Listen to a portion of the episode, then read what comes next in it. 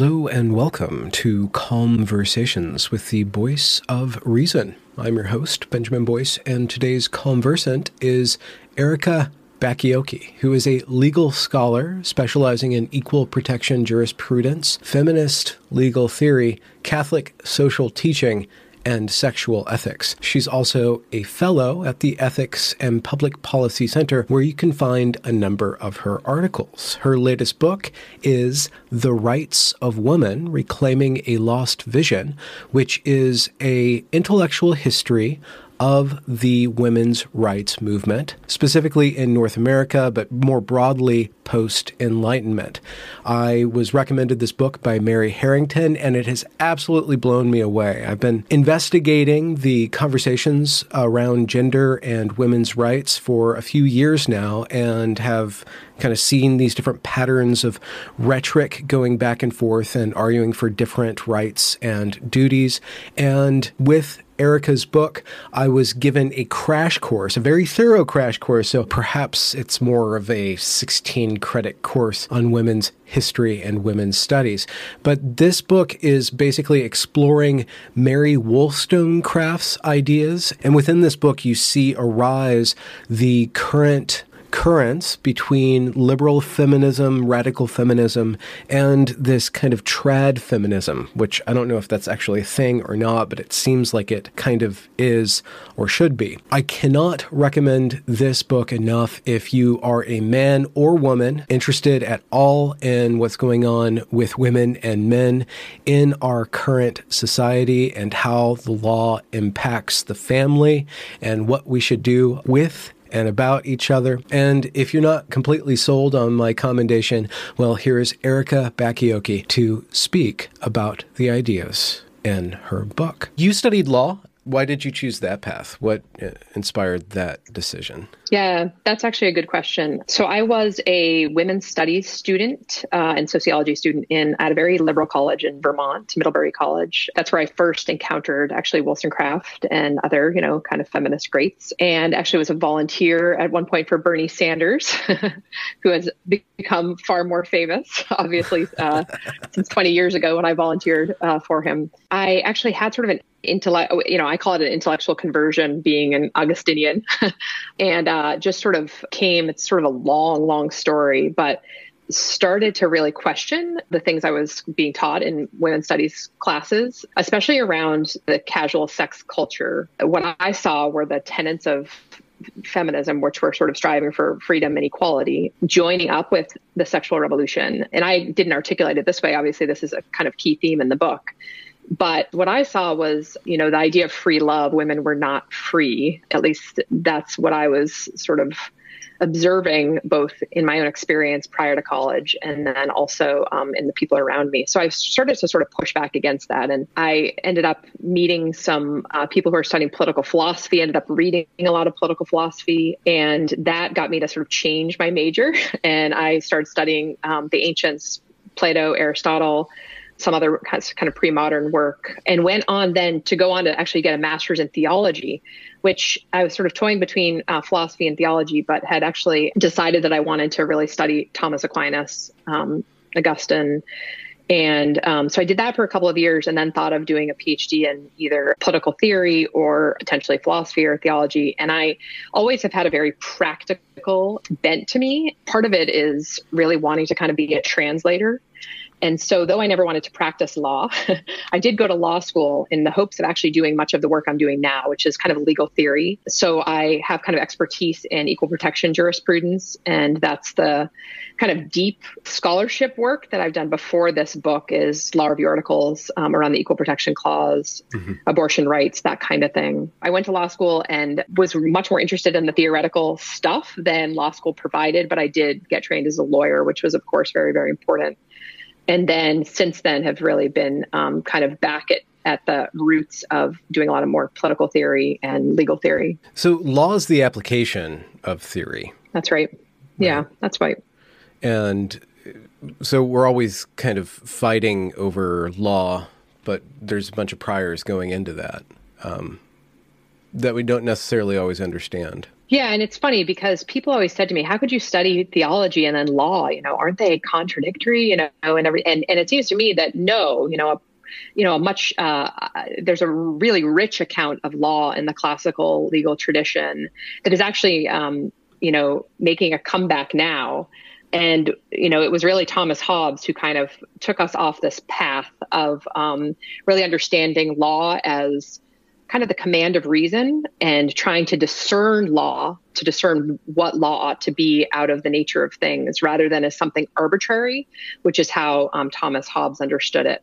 And so, of course, and I think that's how Americans certainly understand law, is that it's kind of this arbitrary will of, well, people in a democracy, or the arbitrary will of some, of the president or but really in the law, even in our understanding of jurisprudence, we're always wondering about the rational basis of things, the reasonableness of things. We're always relying on kind of law as reason. And so there's a much richer understanding of what reason is in the pre-modern tradition. It's much more kind of open. It's something more than just mere logic. I think, since the Enlightenment and especially Descartes, Bacon, it's reason is kind of scientific application or scientific study logic. And that too was Hobbes. And the pre-modern understanding was much more open to the kind of nature of things as they are in all of reality. And so it's more capacious, you would say, reason than kind of just, applying sort of logical deduction. So both Descartes and Hobbes and others saw geometry as like the highest form of reason, whereas, the pre-moderns would have seen contemplation and philosophy as the highest form of reason. Wait, didn't Plato, wasn't Plato all into geometry? Wasn't that his? Yeah, and that's the thing, is that the pre-moderns, they too were because they were interested in reality and in the nature of things. They were very much interested in science. They obviously hadn't made the sorts of discoveries that were made during the scientific revolution and since, which are quite astonishing and amazing. But yeah, certainly, Aristotle's physics. There's all sorts of, and there were errors. They made significant errors that because they didn't have the sorts of tools with scientific. Method, the sorts of tools that we have. They didn't have the sorts of insights that were had later, but they were able to, they started with observation and they were able to observe a whole lot and get pretty far in science. Okay. But there were important mistakes, biological mistakes, especially with Aristotle, which are very important in my work in terms of the rights of women, because he really, he understood women or the female as a deformed male because of, all he could see was sperm. He didn't, he thought men were doing all the heavy lifting when it came to creating a child. It's amazing how resilient that idea is. It's still popping up in current discourse where woman is just a inside-out man or something like that. Yeah. Isn't that true? Isn't that true? It is very resilient. And it's too bad, too, because it, Aristotle has so much to offer, especially in ethics. And so he, because of that biological error, which really isn't his fault. He couldn't see what we could see. He's been sort of, thrown out as someone who can really teach us a lot. And he certainly can teach us a whole lot. One thing that I've been working toward, and it's almost like I've been having a conversation with you, or at least with this book, for a long time now, because I keep on asking these questions in this pursuit of trying to understand gender and all the conversations around that, from sexuality to feminism and all the different kinds of feminisms and then all the different kinds of men's rights. One question that I just want to get to and trying to get to is, what is woman, right? And if we can't define that, then, we have to define that, because law will protect or define woman regardless of, of our understanding of it. And one way of dealing with certain aspects of gender ideology that results in trans ideology and this profusion of just feelings and this gender is just this kind of soul-like thing, that they kind of start ebbing into pre-modern conceptions of what the soul thing is. One counter to that is that you have one body that produces these gametes and this other body that produces these other gametes, and therefore, ergo, large, small, the woman, and resources and all this stuff. And it goes on from there. If you break down the biological reality between male and female, you start to get somewhere, but I still wonder, what is woman? What is man? How do we conceptualize these things? We don't go around seeing each other as gamete producers. We don't do that. We do have stereotypes that we lean into. We do have these, basically these archetypes or stereotypes that we're dealing with, whether we like it or not. And so we have to think about these things, not reactionarily against stereotypes, but we have to formulate very solid ideas of male and female. And the critical move that you and Wollstonecraft are making is that you define woman and man as a unit that produces the family. You start with the unit of the family, and that's where we begin to theorize, it seems like. Is that fair? What do you think about all that stuff that I just said? Where do you land on this? Yeah. So I guess I would say that, yes, Wollstonecraft understood us as familial beings and social beings as first and foremost those who have duties to one another. Today in our kind of very American way of thinking, we always think we're kind of beings with rights to self-creation. And so for her, yes, we're very much familial beings because the family is, of course, necessary. Because of vulnerability and dependency, she says, we're impelled to pair. And so that's certainly true. And we have all sorts of data about how children truly are in all possible circumstances raised best and fare best when they have their own mother and father in a happy, functional, stable marriage. Both the left and the right acknowledge that. But for Wollstonecraft, there's just in sort of response to the other things you were saying is that what the family does is to help to sort of nurture who the person is. And so both men and women are, she would say, rational creatures. And that's how you define both man and woman. And so she was railing against Jean-Jacques Rousseau in particular, who in his Emile is setting out, his book on education is setting out kind of the best education for a man. And we have to remember that these liberal theorists, Locke, Rousseau, Mill, are really talking about men, very much so. Yeah. And women are at that point in the private sphere, and they're kind of taking care of, well, children and the home, right? She's railing against this because he has a chapter on Sophie and who is the best mate for the Emile, for this man, the Emile. What does Rousseau say is necessary for Sophie? Well, it's really that all of her education should be toward pleasing man, and that she should be weak and very pure and have a reputation for chastity, or she should have chastity, but also kind of a reputation, be known for her chastity in order to keep men, her man pure, and that she should never kind of think about the highest things. She should rely on man for that. She should never sort of think about man as he is, but only the men around her, the very concrete men around her, so she can please him. And so Wollstonecraft is really railing against this and saying, no, women are more than just kind of this one virtue of chastity. Women, all of the virtues should be open to woman, just like man. And in fact, men should also be practicing chastity because that would be good for the family too. But so she's defining woman as a rational creature, but not just as a rational creature, but one who has an end. And this is where the kind of pre-modern and Wollstonecraft really comes out, that reason has an end, and that is virtue and wisdom is excellence. And so both men and women are capable of this excellence that it is shored up, that is nurtured in the family. And so, yes, we're familial beings who need the family to help us develop into the kinds of moral beings that we are, and that the work between a mother and father is really kind of the highest of social duties in the work that they do with their children. Mm-hmm. And so this might be a kind of a eddy, but what do you mean by, could you delve a little bit more into rational being? We have these big words, reason, ration, even voice of reason. What is reason? What is critical thinking? What is rationality? What does that kind of mean?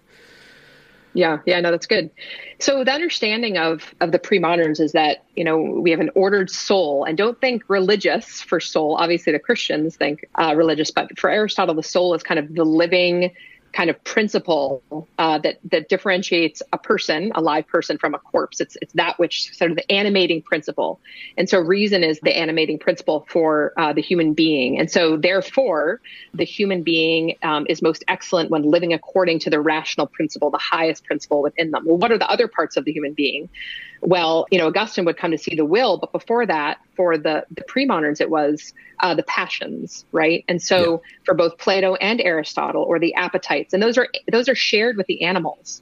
And so what differentiates human beings from animals is the ability for the reason to guide the passions and to master the passions so that one can be free from the passions in order to judge things correctly, to live well, to make the right choice, to be just, to be patient, to live virtue. And so basically to live according to reason is synonymous with living according to living virtuously, living excellently, because it's the highest part of us.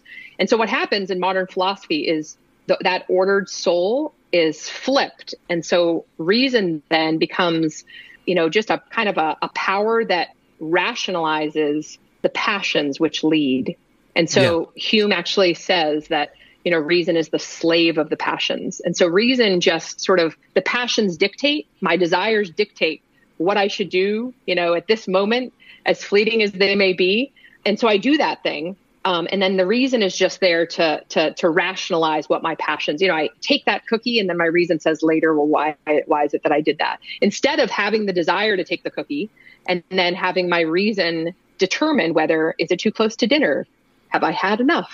And reason, it's a habit, right? It's a habit that enables me to think about these things clearly. If I follow the dictates of my passions all the time, my reason will be weakened to be able to sort of be free enough to determine whether I should take the cookie or not. Yeah. That is The Rider and the Elephant is a metaphor that Jonathan Haidt has explored. And his work in psychology and social psychology has basically shown that in large part we do the thing, and then afterwards we make up the rationalization. And the smarter you are, the better you are at crafting rationalizations for your behavior.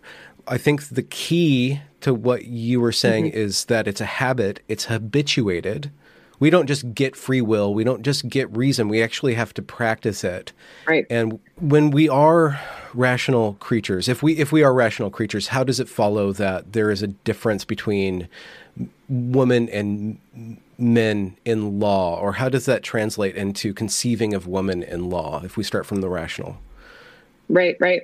And I just to be clear, too, that passions are super important. So I want to get to your question. But passions, they're that which sort of animates us to move forward. And so they're good. Wollstonecraft sees them as very, very good. But they just have to, such a wonderful image from Plato's Phaedrus is the charioteer. And that's maybe similar to what Jonathan Haidt's getting at, I'm not sure. But the charioteer has, the horses are the appetites, but the charioteer governs the horses. And we want horses. This is wonderful, right? The horses lead us and move and inspire us. But we need to be the governor of the passions. You're right, because otherwise, where do we go? We don't want to go exactly where our passions take us. So, and so what's the difference for Wollstonecraft? The man and the woman are two kind of modes of being human and have different bodies. And so the fact that those gametes are different and that Aristotle right away, though he got some biology wrong, he very much saw that, the woman reproduces inside herself and the man reproduces outside himself. And that's the real fundamental difference between a man and a woman. Now, there's all sorts of hormones within us that enable that reproduction to come about, right? So men have tons of testosterone, women have estrogen, and those hormonal differences are really significant and significantly affect even our brains. And so though we have, we would say we're rational creatures with rational souls or the rational animating principle. These bodies of ours very much influence every cell in us. And so that's where I, talk a lot about sexual asymmetry. And so the fact that the woman reproduces inside herself and the man reproduces outside himself is incredibly significant for how we live, right? Because well, what's sexual asymmetry? We talk about sexual difference, well, just that there are these differences between men and women. I like sexual asymmetry a lot better because when it comes to sex and sexual intercourse, the fact that a woman gets pregnant after a man and woman engage in the same act or can get pregnant, that's basically the question of how to respond to that animates all of feminist thought. And so the question is, how does one personally respond to sexual asymmetry and how does a culture injustice respond to sexual asymmetry? And so the book, The Rights of Women, is really looking at how different ages from starting with Wollstonecraft, but then kind of different strains within feminist thought from Wollstonecraft on have dealt with the fact of sexual asymmetry. The fact that women can become mothers, and being a mother is both this great privilege, bearing another human being in your body, but it is also much more of a burden for women than for men. And so what does that mean? And where does culture and law go with that? And obviously it goes very, different ways at different times. Yeah. I guess there's a lot of different answers to this question, but how does law interact with that? How does the body of law affect the body of woman or treat the body of woman? And where does it begin and end and stop? Right. So, that's it's a historical question in some sense. So, yeah. We look first at, that's what the whole book is about, right? So there's a lot to say in answer to that. I guess where I would start first is with the very first women's rights advocates in our country. We think of them as the suffragists, but the very first thing that they did was move to recognize joint property ownership because, at the time of both the founding, but even well into the, the early 19th century, America was a very agrarian landscape, a very agrarian economy. So in the pre-industrial home, women and men were incredibly collaborative, working together to sort of meet necessities. And so, of course, they did different work, men with, in general, almost always superior strength, did sort of different work than what women were doing in the home, but both were collaborating very much in the home.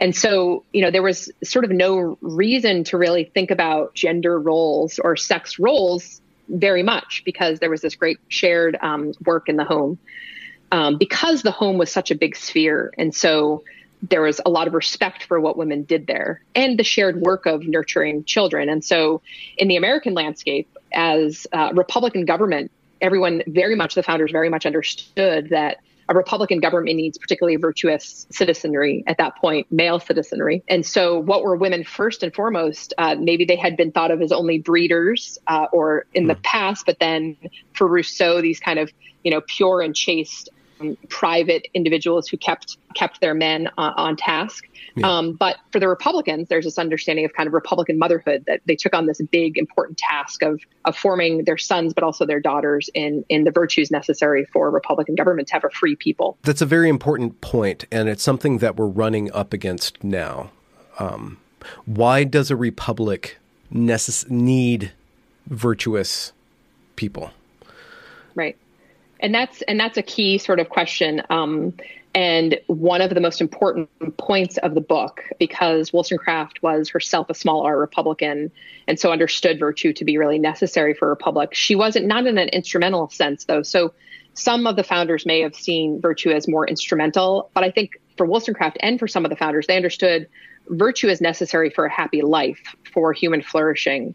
And so why is it necessary? Well, again, in this pre-modern account, in order to be free, in order to be a kind of self-governing person, we need to have, again, our reason dictating things and not sort of living by whim of our passions. And so a free government needs a free people. Self-government needs self-governing people. And that's really a very different understanding of freedom than we have today. Yeah. And our understanding of freedom now today is kind of, it's a freedom without an end, freedom for its own sake, for self-creation. It's very self-focused, I would say, as, doing whatever I want, again, really according to the dictates of my desire, my passion, my preferences, those kinds of things, without thinking about kind of the common good, the good of the whole. Yeah.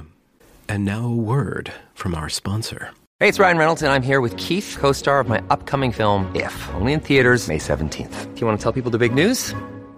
All right, I'll do it. Sign up now and you'll get unlimited for $15 a month and 6 months of Paramount Plus Essential Plan on us. MintMobile.com/switch. Upfront payment of $45 equivalent to $15 per month. Unlimited over 40 gigabytes per month. Face lower speeds. Videos at 480p. Active Mint customers by 531.24 get 6 months of Paramount Plus Essential Plan. Auto renews after 6 months. Offer ends May 31st, 2024. Separate Paramount Plus registration required. Terms and conditions apply if rated PG.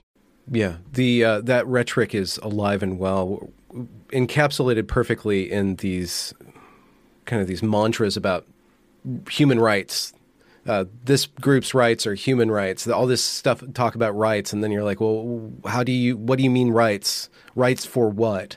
It's almost a verboten question, because the rights are for you to do whatever you want and for everybody else to respect you. It even gets kind of tyrannical where you have to, there's now demands that you validate somebody's identity because that's their right to be validated. So it's not that's just right. a right. It becomes more and more selfish. It's almost like a kind of a black hole of this language around rights and freedoms is kind of inverted at one point or at some point. And it's interesting as the conversation among feminists progresses, how this dialogue begins to happen between, well, you set it up as a dialogue between what Wollstonecraft is talking about the pursuit of excellence and how everything is for excellence, and then this Lockean, Hobbesian individualism and how everything should be about the self and self-determination. And one hiccup in that is the child, is the baby. It keeps on coming back to, if you separate woman from birth, then what is the woman anymore? And we see that now a lot, because if sex doesn't matter, then sex is meaningless. I mean, as in sex itself is meaningless, not just the act. One way that you order the book is that we go from an agrarian society to an industrial society, and that changes the landscape. That changes the dimensions of the home and then the interaction or the conceptualization of woman. How does industrialization change that? Yeah.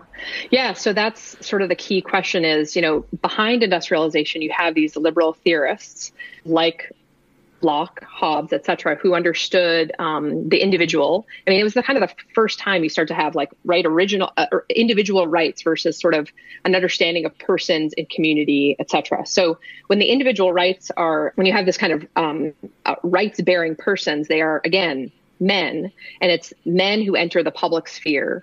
And not only do they enter the public sphere to engage in kind of representative government, if they're property at that point. But anyway, they also engage in the industrial workplace. And so where are the women? Well, women are in the private sphere at that point. And whereas there was this collaborative agrarian sort of shared, I'm not saying all men were great at that point. I'm sure there was, abuse, et cetera, whatever. Not everyone was virtuous in the agrarian, but there was a sharing because out of necessity. So when men leave into the industrial workplace, there are all sorts of temptations in the cities that are building up. There are bars and brothels. And what ends up happening is that the man who is conceived as this kind of autonomous individual with, this dependent wife at home, at least in terms of how the law understood it, in terms of coverture, which isn't a term we've used yet. So it's when a man and woman are married, a woman loses all of her property rights and rights to her personal property too, that she had brought into the marriage.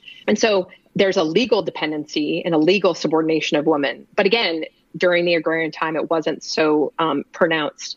But when man goes in and he starts earning wages, there is an economic dependency that begins to become very pronounced. So women become dependents and man is kind of these autonomous wage earners.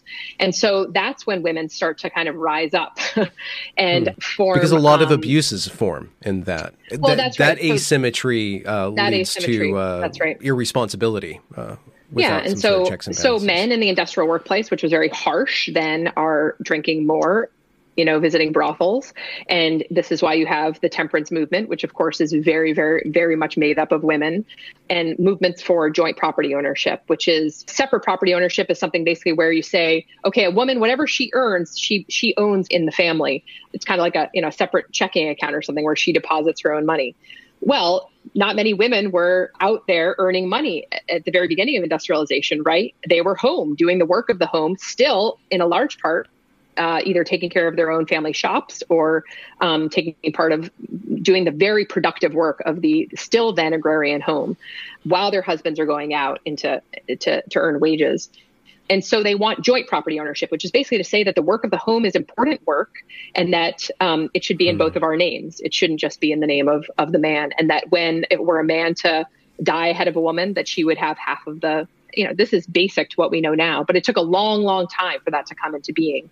Okay. So then when women are then pulled into the industrial workplace, there's sort of this shift in how we understand. I'm sort of blasting forward. We've got protective labor legislation because of the different types of, you know, there's a recognition that women, because of the asymmetries of reproduction, are the ones who bear children. And so the industrial workplace should be, they should be protected from the real harshness of the industrial workplace by maximum hours legislation and that type of thing. Mm-hmm. And there were women on both sides of that. There were some women who said, no, we need to have more of a strict equality where men and women are seen as much more the same, because otherwise women won't be hired. And it's the same sort of arguments you have fast forward into the 1970s. Mm-hmm. That idea of property is another interesting thing, because it means one thing when we're talking about our earnings or our mutual property, like the stuff that we own, the stuff that we manage, and then the capital that we gain on top of that. But when that idea of property is applied to motherhood, again, there's something completely, there's another order of, it's a huge leap to go from declaring individuals as property owners and managing their own property. But when you try to put that on to a child, there's a lot of questions there. And again, like with property, when you think of woman reproducing inside of herself, that's the whole, one of the abortion rights arguments is that it's her property, it's her own body.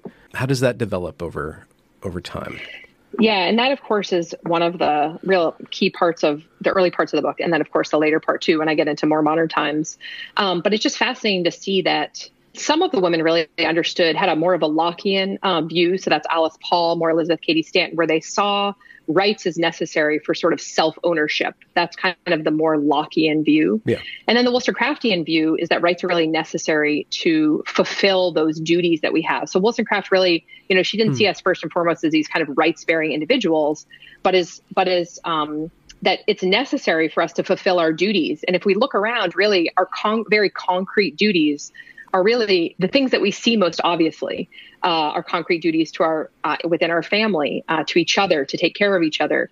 If the vulnerable didn't have anyone taking care of them, they wouldn't live, right? Those duties to the vulnerable, to the dependent in our own families. Mm-hmm. And so the earliest women's rights advocates, whether they were Lockeans or more Wollstonecraftians, and they really were kind of both, as I show in the book, they all understood the human being within them when they were pregnant as very much in need of care and nurturance, and not as property that they owned. In fact, they would push against that because they had been owned as property. I mean, that's kind of what coverture, how coverture understood women. Yeah. And so they certainly wouldn't have thought as the child as someone that they could own. And in fact, that's why they, all of them, whether they were kind of the Lockeans or the Millians, as I talk about, or the Wollstonecraftians, or you could call them all different sorts of things. They all understood what they called voluntary motherhood as the way to deal with reproductive asymmetries. And so they were very much against abortion. Now, abortion was beginning to be practiced more and more. Before the mid-19th century, it was incredibly dangerous. And so to attempt to abort your child basically meant that you might take your own life. And so it was becoming safer because of the advances in surgical techniques, and then later with antibiotics and things like that. There were women, one very famous one, Madame Restell in New York, who started doing more and more abortions. And so around the same time, you also have biology advancing to the point where it had become clear that when sperm and egg come together, that there's a new individual. And so of course they didn't have ultrasounds, but they knew that that's what was going on. They had microscopes, et cetera. Mm-hmm. And so there were doctors who were lobbying for restrictions on abortion. And that's what, those were the 19th century abortion laws that were struck down in Roe. But these women's advocates were very much against abortion as well, because they did not believe that they had kind of a legitimate authority over their unborn child. Rather, they thought that they needed to nurture and care for that child because it was another human being. And so actually, I wanted to kind of point out some people don't buy it. You know, they say, well, how could that be possible? And so I want to just read Victoria Woodhull. So she is one of the earliest advocates for constitutional equality for women. She was not a religious person at all. She was the first woman to run for president on the Equal Rights Party platform. And I think they got Frederick Douglass to run alongside her or something like that. The history is a little tricky still. But she says many women would be shocked at the thought of killing their child after birth, deliberately destroy them previously. If there is any difference in the actual crime, we should be glad to have those who practice the latter pointed out. The truth of the matter is that it is just as much a murder to destroy life in its embryonic condition as it is to destroy it after the fully developed form is attained. For it is the self same life that is taken. She, along with people like Susan B. Anthony, Elizabeth Cady Stanton, they spoke about abortion as antenatal murder, you know, child murder, this kind of language. And so what do they want to do about it? Well, yeah, they were okay with the legal restrictions for sure, but they pushed for something they called voluntary motherhood. And that was basically because we have no legitimate authority, of course, to take the life of our own child, we should have the say as to when we engage in sex. It was kind of a movement against male sexual presumption. To presume that a man, because he was married to his wife, could have sex whenever he wanted. And so voluntary motherhood was something that understood that men have greater libidos than women, more sexual desire for women. But then especially, so that's one of the sexual asymmetries, right?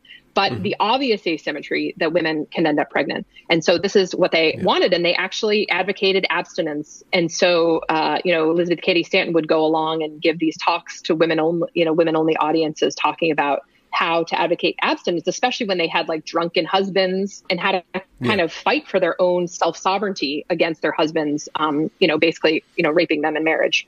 And so that was something that, you know, it's this kind of insight of the early women's rights advocate, early women's rights movement that's really been entirely lost when women kind of capitulate to the population control advocates in the late 1960s. To think that abortion is necessary for women's equality. Yeah. And how does birth control work in that era? Yeah. So it's interesting. So again, really nascent methods of birth control. There's always been kind of birth control around and, you know, sort of teas or attempts at birth control. Obviously the pill isn't manufactured until the late 1950s at the behest of Margaret Sanger. Margaret Sanger, of course, the founder of Planned Parenthood, goes to Europe to find birth control methods in the 1950s. I'm trying to remember the history of when she actually went, but in 1920, she was really agitating for birth control and ran up and against the Comstock laws that were basically saying, no, you can't advertise for birth control. Now, these earlier women's rights advocates, the ones in the 19th century and late 19th century, were very much against birth control as well. Well, why would that be, right? Yeah. Because they really believed that if you separate kind of sex and reproduction, that you're going to cause men to not be exercising the sexual self-mastery that they thought was so important, kind of the virtue of self-mastery that we also see Wollstonecraft talking about, basically chastity, that would free men to engage in extramarital sex and, you know, procure prostitutes and things like that. So they really thought it did a lot of damage to women to free men in that way. And that's really what we saw happen, you know, with the pill. Of course, right on the heels of the pill comes the sexual revolution, where there's a far more sexual risk-taking, both inside of marriage, but especially outside of marriage, because it frees people up, of course, to think that they can control reproduction, ensure that, you know, pregnancy will not come about. And so early on, you know, Margaret Sanger is pushing for birth control in part because she really wanted to prevent abortion. So I think that's something that we forget too. Hmm. You spoke about you were taking women's studies, and then you started thinking beyond that, or you started to see that the promise of sexual freedom was having asymmetries even then. So it seems like on one reading, and it's not the complete reading, but on one reading, the pill and abortion, or these ways of, you know, controlling the consequences of sex, allow for sexuality to kind of proliferate under the guise of freedom and liberalism, but there's still other consequences to that. You see, what did you notice, or what did you? How did you see that there was asymmetries even without pregnancy being the necessary outcome of sex? Yeah. Well, I mean, the very obvious one, apart from pregnancy and the fact that women are the ones who need to deal with the birth control, and women are the ones who have to go have the abortions, and men can kind of just walk away. There's also really the asymmetries that come with kind of the emotional connectivity that happens because of estrogen and oxytocin kind of blazing through a woman when she engages in sex, just like when she has a baby, just like when she nurses a baby. So there's, much more connectivity between a woman and a man. Now, this may not be true for a woman, who's watching this perhaps and is engaged in lots and lots and lots and lots of casual sex. Those kinds of connections sort of seem to dry up for women who have lots of casual sex. But for women who are engaging in it, at the beginning, say in the beginning of college or in their high school years, et cetera, women are much more connected and looking for that attention from her sexual partner. Whereas a man, because of testosterone, is very driven to have sex, especially sexual intercourse, and not really care about the sexual needs of the woman who, orgasms in a very different way than a man does, through kind of a slow, progressive man really taking care of her. And a man with testosterone is set to have the fast orgasm with intercourse. And then he no longer has this hormonal connection, at least nearly as much. And so can much more easily walk away emotionally as well as physically, because he's not carrying a child for pregnancy to occur. So I think that too is really significant and explains a lot of the reason why you see more and more women pushing back on the casual sex culture, seeing it as really male-oriented. I mean, you also see a lot of women still engaging in it, and I think not realizing how male-oriented it really is. One of the big confrontations of this book that is coming to light to me is that it's demanding that sex is treated as something important and valuable and almost sacred in a way, or it's saying that once we deviated from thinking of sex as a sacrament or treating it as a part of a marriage, there's a number of different erosions of the fabric of the psyche and the idea of the self is impacted when sex is not treated as important. And I guess kind of the question, or one of the questions is how does law and conception of sex as valuable, where does that, do they intersect at all? Do you have to think of sex as sacred, or have an idea of the sacred in order to, base like some sort of law or idea of justice? Or is this just kind of a cultural thing divorced from law? Yeah, no, it's interesting. Just, in terms of intellectual history, there's a lot that has moved sex from being something that's both sacred but also a private kind of activity to something that is kind of this necessary to our very identities. And so pushing against or saying that there should be any types of restrictions on sexual activity for the good, I think, of women themselves and sort of the happiness of women engaging in sex that has sort of pre-existing commitment. And I think that's much, much better for women. And that's what marriage really is. It's channeling sex into a stable commitment where women can be cared for by a man and loved and nurtured, and then also can be the father of any children that should come from a sexual union. And so when sex becomes identity, it becomes very difficult to kind of start to criticize that. I think the way that it seems to me that law needs to deal with this is just by dealing with the realities of sex. Again, the asymmetries, by doing two things, namely, one is the reality that sex still, despite 50, 60 years of birth control and abortion, creates babies who grow and are nurtured in the bodies of women. And that, relying on abortion in order to kind of equalize things between men and women is really piling up babies instead of sort of changing society to really be hospitable to both women and their children, women and women who are capable of having children. fully understanding woman, right? And so I think getting abortion off the table, restricting abortion a lot more, enables people to understand that there is potentially a baby who is present in a woman's body after sex. Not always. Birth control fails. Method and user failure are quite prevalent. If abortion is restricted, then it allows, I think, men and women to take more seriously what sex really is. The other thing I would say is that all the smut online, porn, I think, is doing immense damage to both men and women and when it comes to sex. And so I think there needs to be challenges. You know, I don't know, it's a huge industry, but there needs to be courageous enough people who will erect laws against porn. I'm not sure how this works because I don't entirely understand how you would restrict porn on the internet, but I think we've just got to try again because it's really distorts male and female relationships. It distorts how men see women, how they think sex is supposed to go. So, I mean, I think if those two things were done, we could sort of reorder how we understand sex and what we, you know, is hey. You splice these things together? Or? Yeah.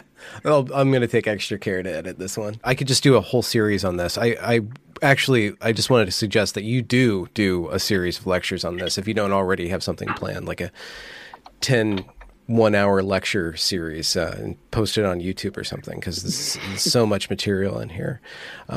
But what is your current take on the liberal feminist versus rad femme, or what's kind of called gender critical feminism and liberal feminism? They're kind of batting each other. They're kind of hitting each other pretty hard. But there's this other kind of feminism that's kind of a trad feminism, it's kind of called, that I hear a lot. I hear you doing more thorough work on erecting like a third way, or you're basing your arguments in some very, very deep ideas that go back much further than a lot of the stuff that I've encountered. Are you kind of aware of the current cultural climb right now? And do you have a take on that? And where do you think that, is there a spot for, what would you have feminism be today if you could be the tyrant? Well, I wouldn't want to be a tyrant. Yeah. So I think that liberal feminism in, say, the Millian form, which takes shape, manifests very well in a Ruth Bader Ginsburg, got us somewhere. And so Mill writes, John Stuart Mill writes his Subjection of Women, has a lot to recommend it. I think he really gets the reasons why it's difficult for a culture to sort of come face to face with the subordination of women and do something about it. And I think he's really insightful in a lot of ways. The trouble is that he wants, or at least his followers want, but I think him too, want a strict equality, a strict kind of equality, and a liberty that is really for self-creation. If you have a Wollstonecraft who saw freedom for excellence, for the exercise of virtue, for for exercising responsibly our duties to others in the home and then outside and in the broader world, using our gifts to push things forward for humanity. Mill was much more concerned with kind of originality, each person being kind of the individual is entirely sovereign over his life. And for women too, he wanted this kind of originality. It was, again, very self-focused. Yeah. And so, I think that there's something to be said for sort of the Millian and Ruth Bader Ginsburg strict equality when it comes to the vast majority of work and that kind of thing, education, that doesn't impinge on our reproductive differences. Because I think that basically Mill articulates the anti-discrimination principle that Ruth Bader Ginsburg then does, I think, heroic work in the early 1970s to bring into our laws, which is that there shouldn't be these kind of arbitrary determinations of women not being able to be in different workplaces or educational facilities, et cetera. That's not the right way to go about it. And so women should be judged as men are, as individuals. And so I think that there's something to recommend that. The trouble is when you've got these individuals who go out into the workplace, into the market, into participating in Republican government. They're individuals in the Millian, the Lockean, the Hobbesian understanding. They're conceived of as autonomously, and so they go out and they can be kind of autonomous workers for the capitalists. What happens is that women aren't autonomous when they have a child within them. And so to kind of meet that standard of liberal citizenship, Ruth Bader Ginsburg and those who follow her see that the child has to be left behind. So just as, you know, the woman was in the private sphere as a dependent on the man, she was sort of to be left there. When she comes out into the public sphere, her dependents need to be left back. And so whether that means with, like, you know, universal daycare, or whether that means with not allowing the child to be born at all, so that there can be this kind of liberal equality, or what I call market equality, that, you know, it was that, you know, traditionally men were breadwinners and women were the caregivers. Well, now everyone should be breadwinners, and we're not really sure who's doing the care. And so that's a real problem. And I think that's, and you said this earlier, but the great, real important thing is that, you know, Wollstonecraft was among the only Enlightenment thinkers who was a woman, right? And so that gave her insight into this critical difference, is that women nurture children in their wombs, and then especially in early caregiving, right, with breastfeeding and that type of thing, which she very much thought was a beautiful way for the child and the mother to come to really have a great affection and solidarity with one another. So that's a problem. And so the liberal theorists kind of didn't really see that at all, because they saw women and children as in the private sphere. So it's a real problem for liberal feminism, because they can't account for what to do with children. They can't account in their understanding of equal citizenship what to do with children. So children are kind of just, they're renters and the property of the woman, kind of. They're kind of up to a point, and you kind of have to kind of erase their humanity in order for the abortion thing to go forward. Yeah, I mean, certainly, right. They're like property, right? That's right. It's really tragic, you know, and we've sort of convinced ourselves, even though we have ultrasound, even though we can see into the womb now, that this is not, this being is not part of the human community, even though, you know, what is it within the uterus? It's something else. It's a piece of my property. And then when it just comes right through the birth canal, something changes mysteriously, and it's a person. Well, I think it goes back to what you were saying about men reproducing outside of themselves. And then that kind of is the underpinning of a liberal philosophy. And then therefore the woman, the child is only human when it's outside of the self. But the problem even with that is that the child takes years to become an individual, even after the gestation process. So that's right. Yeah. And so there's a complete kind of denial of dependency and vulnerability and the caregiving that happens, that all of us, you know, are grateful, regardless of how, you know, wonderful our parents are, to have gotten us at least to this place, right? Where we are, that someone had to do that for us. And it takes a lot of work, and it's serious work. And it's not just, you know, I think sometimes we think of parenting as creating these future consumers, because we think of ourselves as mere consumers, you know, or even producers, future workers. But that's not really what being a human being is, right? I mean, that's a very materialist account of being human. So when you think of human beings as something far different, whether you have a religious view where there's actually a transcendent destiny, or if you have a more sort of pre-modern account where their goal is happiness, their goal is human flourishing. And so they need all sorts of help to become independent, to become happy, to become good, to become people you want around, to become, yes, productive citizens, but also good friends, good neighbors, people who you can count on, good citizens. Those things, it seems to me, are just as important, if not more important, to human flourishing than certainly, you know, creating kind of consumers, creating producers. We want to create people who can be good friends, because we all need friends to be human, right? And that takes a lot of work. It takes a lot of work. And so that's why the work of the home, which has been basically, again, it was shoved into the, you know, it was a private sphere for liberalism. Meanwhile, everything is parasitic upon the work of the home. What do you mean by that? You know, it's that the work of the home, where, again, you know, people become trustworthy because they learn not to tell lies, where people learn to respect one another, where people learn to share, be fair, be just, where people learn to be patient or not. All of these different things are so necessary to every other good, you know, economic, civic, political good there is, because we need to have, especially in a republic, we need to have trustworthy people, especially in a capitalist economy. We need to have trustworthy people. And if you don't learn that in the home, then you're sort of left with, well, a lot of corruption. You know, if you're sort of put in front of a TV or thought that you're just supposed to be a future consumer, then you're not going to learn the sort of habits of heart and mind that are necessary to really enable you to be a functioning, good, happy friend, and potentially, you know, hopefully leader in whatever sphere you're in. So what is what is this? I guess it's not really a feminism. Then it sounds like a humanism kind of argument. It's bigger than something encapsulates the feminism that you're kind of outlining, at least in my imagination.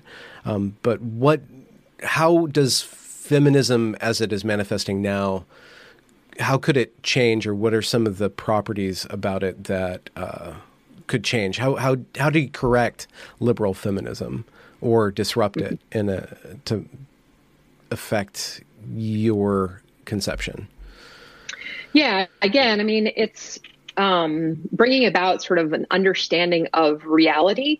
And that's something that we're just fleeing from all the time. I mean, as you mentioned, sort of the transgender ideology is it just an entire flight from reality, a flight from biological reality, especially. And so I think that, we kind of need a realist feminism. I talk about a dignitarian feminism. It's hard to label things, but at the end of the book, I talk about a dignitarian feminism. And I mean by that dignity in two different ways, kind of a horizontal and a vertical way. So horizontally, that we each have dignity as rational creatures, that as Wollstonecraft understood it, we are certainly, if we look around, we're not all equal. We're not equal in our thinking abilities. We're not equally attractive. We're not equal in our virtue. We're certainly not equal in the families we're born into, in their wealth, et cetera.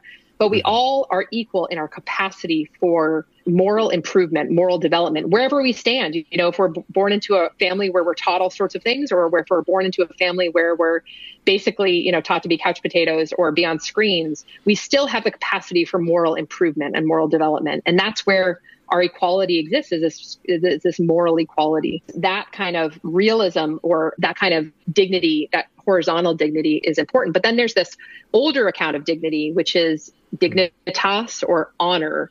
And that is, the honor of in living life excellently, in recognizing. And we recognize excellence in athletes, in entrepreneurs, occasionally in leaders, though that they're hard to come by, right? Excellence in poetry, in writing, in music, for sure, And so there are excellent human beings. And how do we identify them all the time when we see someone who's patient in the face of, long suffering, when we see someone who's kind when they probably shouldn't. I mean, that's an excellent human being. We do recognize that. Why do we want justice? Why do we think? Because something in us commands us to be just, or at least for us, someone else to be just, right? There's something inside us that wants justice. We're not just sort of these blank slates that are just kind of consuming, choosing individuals, but we have, in the older understanding is that there's something inside us, our reason commands us to do good and avoid evil.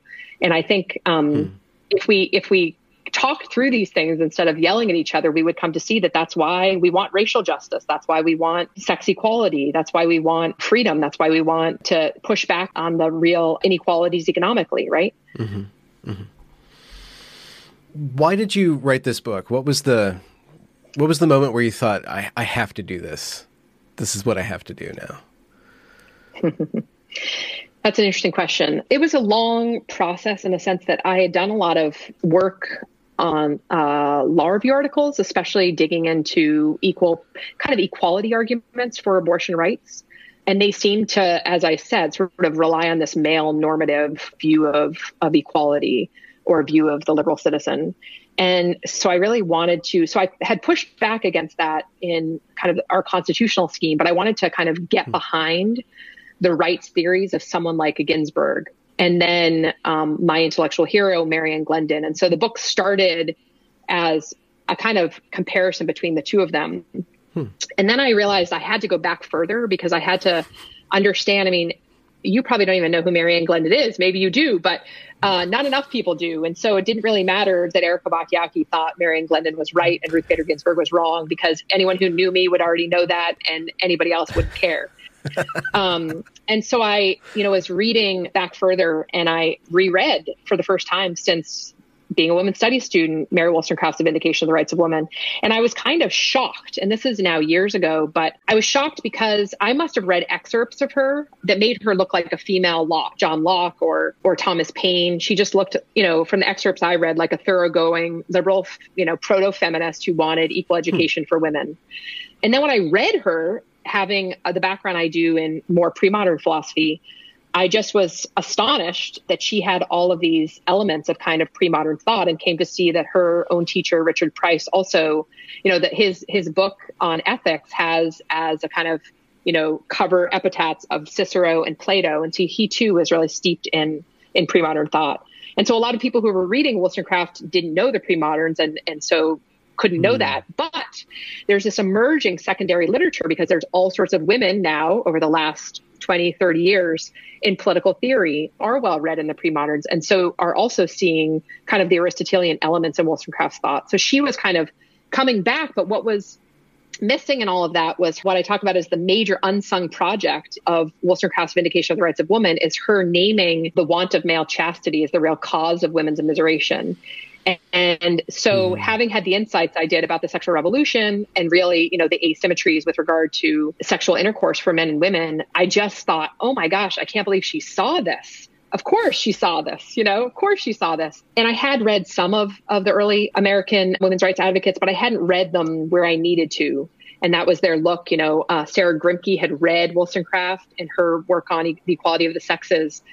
Her work on marriage, she too sees this sort of sexual integrity as being a necessary precondition for equality between the sexes. And really, as, and you know, we haven't gotten to this, but this is sort of a key point, as engaged fatherhood, all of them from Wollstonecraft to those early American women's rights advocates saw engaged fatherhood as really the answer to sexual asymmetry. So yes, you know, voluntary motherhood, yes, not having sex when one was not ready to potentially become a mother, but also the engagement of the father deeply in the life of the shared life of the home, in the important work of raising children together. And you see a lot of feminists, relational feminists, especially these days, seeing how, and you see this in the life of someone like Ruth Bader Ginsburg, seeing how important it was to have a fully engaged spouse, a husband, in the life of the home, so she could go on to do the work that she did. And that's really what we see to be true, is that elite women are not foregoing marriage, as, you know, the sexual revolution kind of suggests that they ought to. They should just sort of be these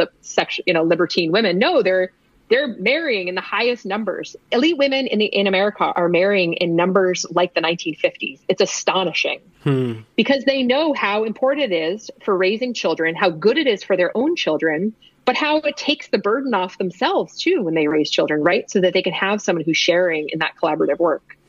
And not just to drive them to soccer practices and all sorts of things like that, but to teach them how to become good human beings, right?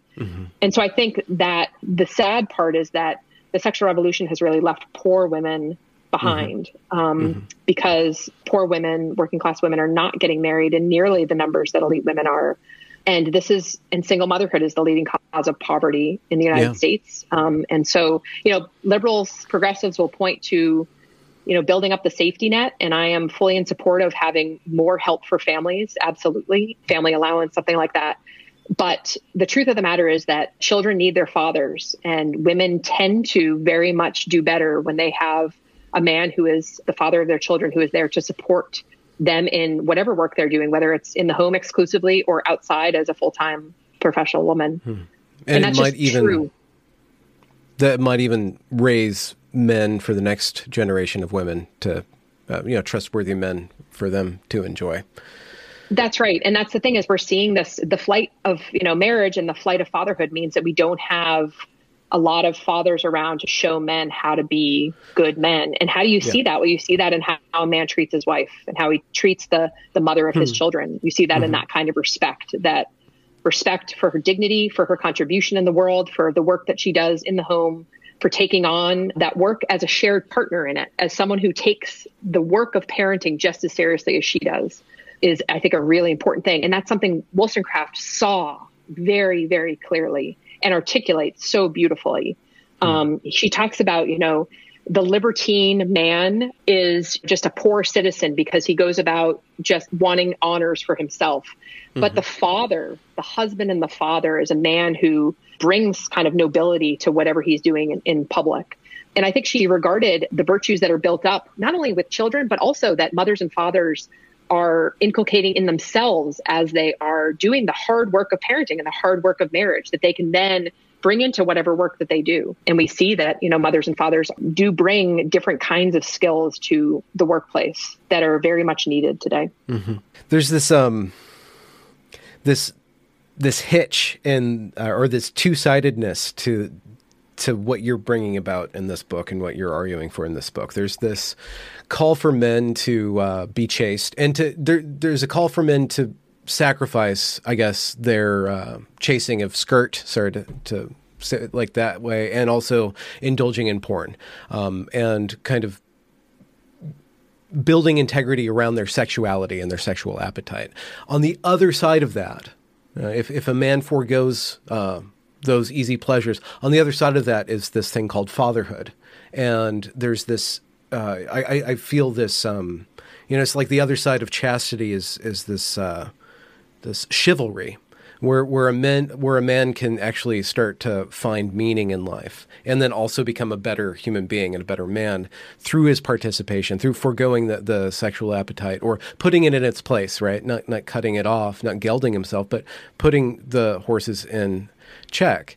And with that kind of conception built within this feminism, it has room for men in it. It feels like a kind of a Lego where it's calling for, or like a magnet. It's calling for an equal and opposite man. It's including men, and it's not. Well, it's not. Well, I wouldn't say that you think that men aren't oppressing women or women aren't oppressed. It's not building upon the oppression of women, which I see is in a lot of activism, treating the victim as the hero, or overprizing the oppressor and the oppressed as the narrative. While oppression is still there and needs to be fought against, it's building something positive by starting as we're rational creatures that are called to perfect ourselves, rather than oppressors and oppressed that are called to stop doing that, in this kind of negative sense of just creating equality and peace. We're actually called to, engage in this huge project, and the project is the child. The project is the family. And so it just feels really, just to my mind intuitively, it feels so well-rounded and based in a way. Yeah, and the project is ourselves too. I mean, in the sense of there is, she said, how rare it is to find a man who governs his desire. And it is hard. And she recognized how hard it was for men to do this because of the stronger libido. And so it's a big ask, but on the other side, and you said it quite well, on the other side, she talks about how if a man really grows up because he's been taught to govern his desires from a child. Yeah. But also govern his desires as a child, as a woman, as a girl should too, in food and drink and these kinds of things, in doing chores around the house. I mean, all these things, we're exercising our will. We're doing things we don't want to do for the sake of others. And in a family, when you do that, when you do something for the sake of others and it's difficult for you to do, then you're strengthening your will to do the right thing the next time. You're habituating these virtues that then enable you, as you grow up to be a man or to be a woman, to be looking at the other, to be free from those desires, which you can give full scope to by letting them run you, or you can learn how to govern them so that they're not at all suppressed, but they're just integrated into the person, right? And so then on the other side of that, comes a person who can then engage in a relationship with a woman to see her in all of her physical beauty, but also her capacities for great and deep thought, for companionship, for solidarity with her, and then build something with her, and then be able to hold his own child in his arms. And those who become fathers, when they are attentive fathers, it is a transformative experience. It's nothing like, the kind of hedonism of porn, which is so empty, right? It's something that is so transformative that makes you want to live another day, that makes you want to get up and do that horrible job, that makes you want to sacrifice. And this is something that was just basic to men prior to the sexual revolution, right? And that's not to say that like the 1950s are all great and there are all sorts of problems, all sorts of problems.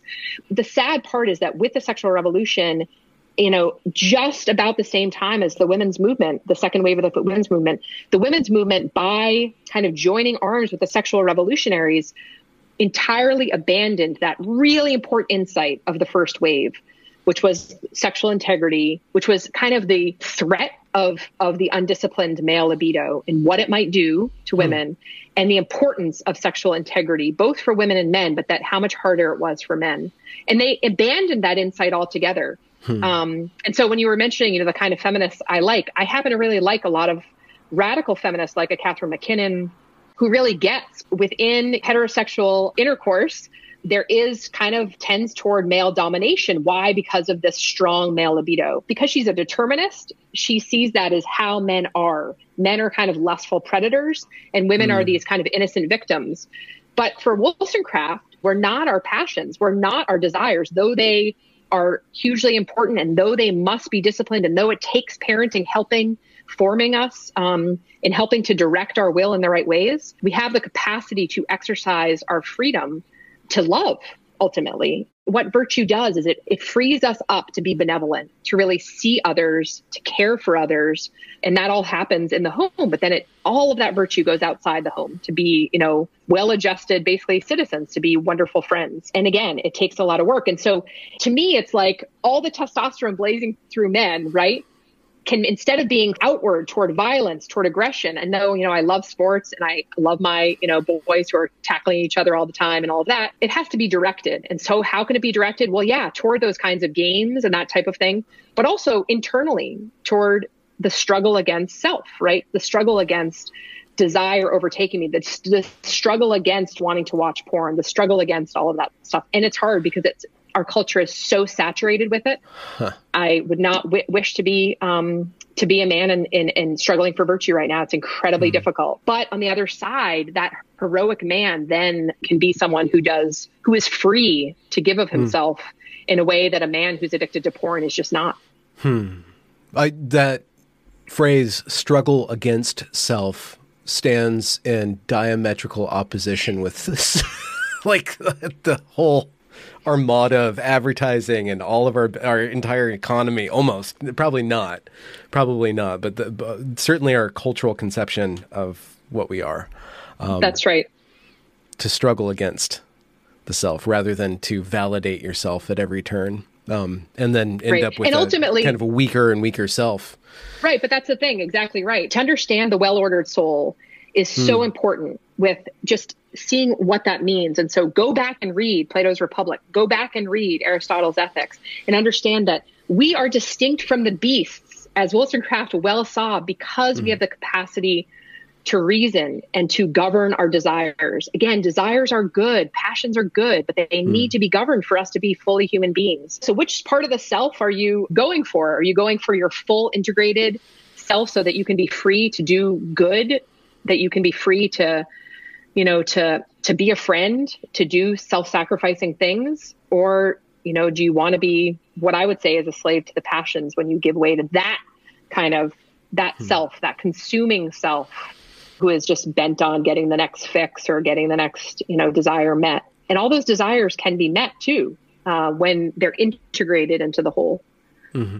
So what's next for you? Do you have how long did this take? Monographs are usually like a 7 to 10 year project, aren't they? Well, I'm glad you say that. I think mine was a bit shorter. I think about 5 years. It was a long process, and I work part-time. So, yeah. And I was, you know, doing other things as well, mainly in constitutional law. So what's next? So I want to sort of dig deeper on Wollstonecraft's rights theory. There's a lot of great work, as I mentioned, coming out, kind of a renaissance of the classical legal tradition. So I want to look a little bit more at the connection between rights and duties, rights being free to do what we ought. Because I think in feminism, in the women's rights movement, rights are important. And so how we understand rights are really important. And, you know, the other kinds of things I'm doing are hoping to push forward a real family policy, you know, to see that we have a very libertarian, because it's, you know, certainly Christian elements at the founding, but more and more libertarian kind of law, that the law sort of bends toward the individual, and that we really need to be kind of reshaping culture so that we can support families, because families are talk about asymmetries. You know, when you're raising children, there's a lot more burdens on you, but you're doing something for the good of everyone. And so the state government should be able to recognize that, employers as well.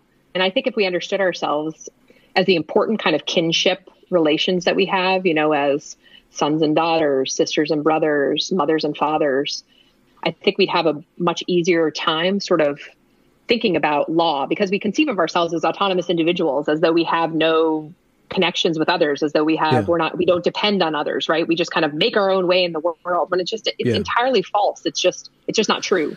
Yeah. Whether we're vulnerable as children or, you know, as adults, we need friends, we need people, right? And so I think when, fatherhood and motherhood are just really noble callings. And I think when we see those two things as, you know, working together for the good of a child, for the good of potentially many children, I think we can sort of move past a lot of this identity stuff that is so like navel gazing, right? Instead of doing this great work of this hopeful work of raising children.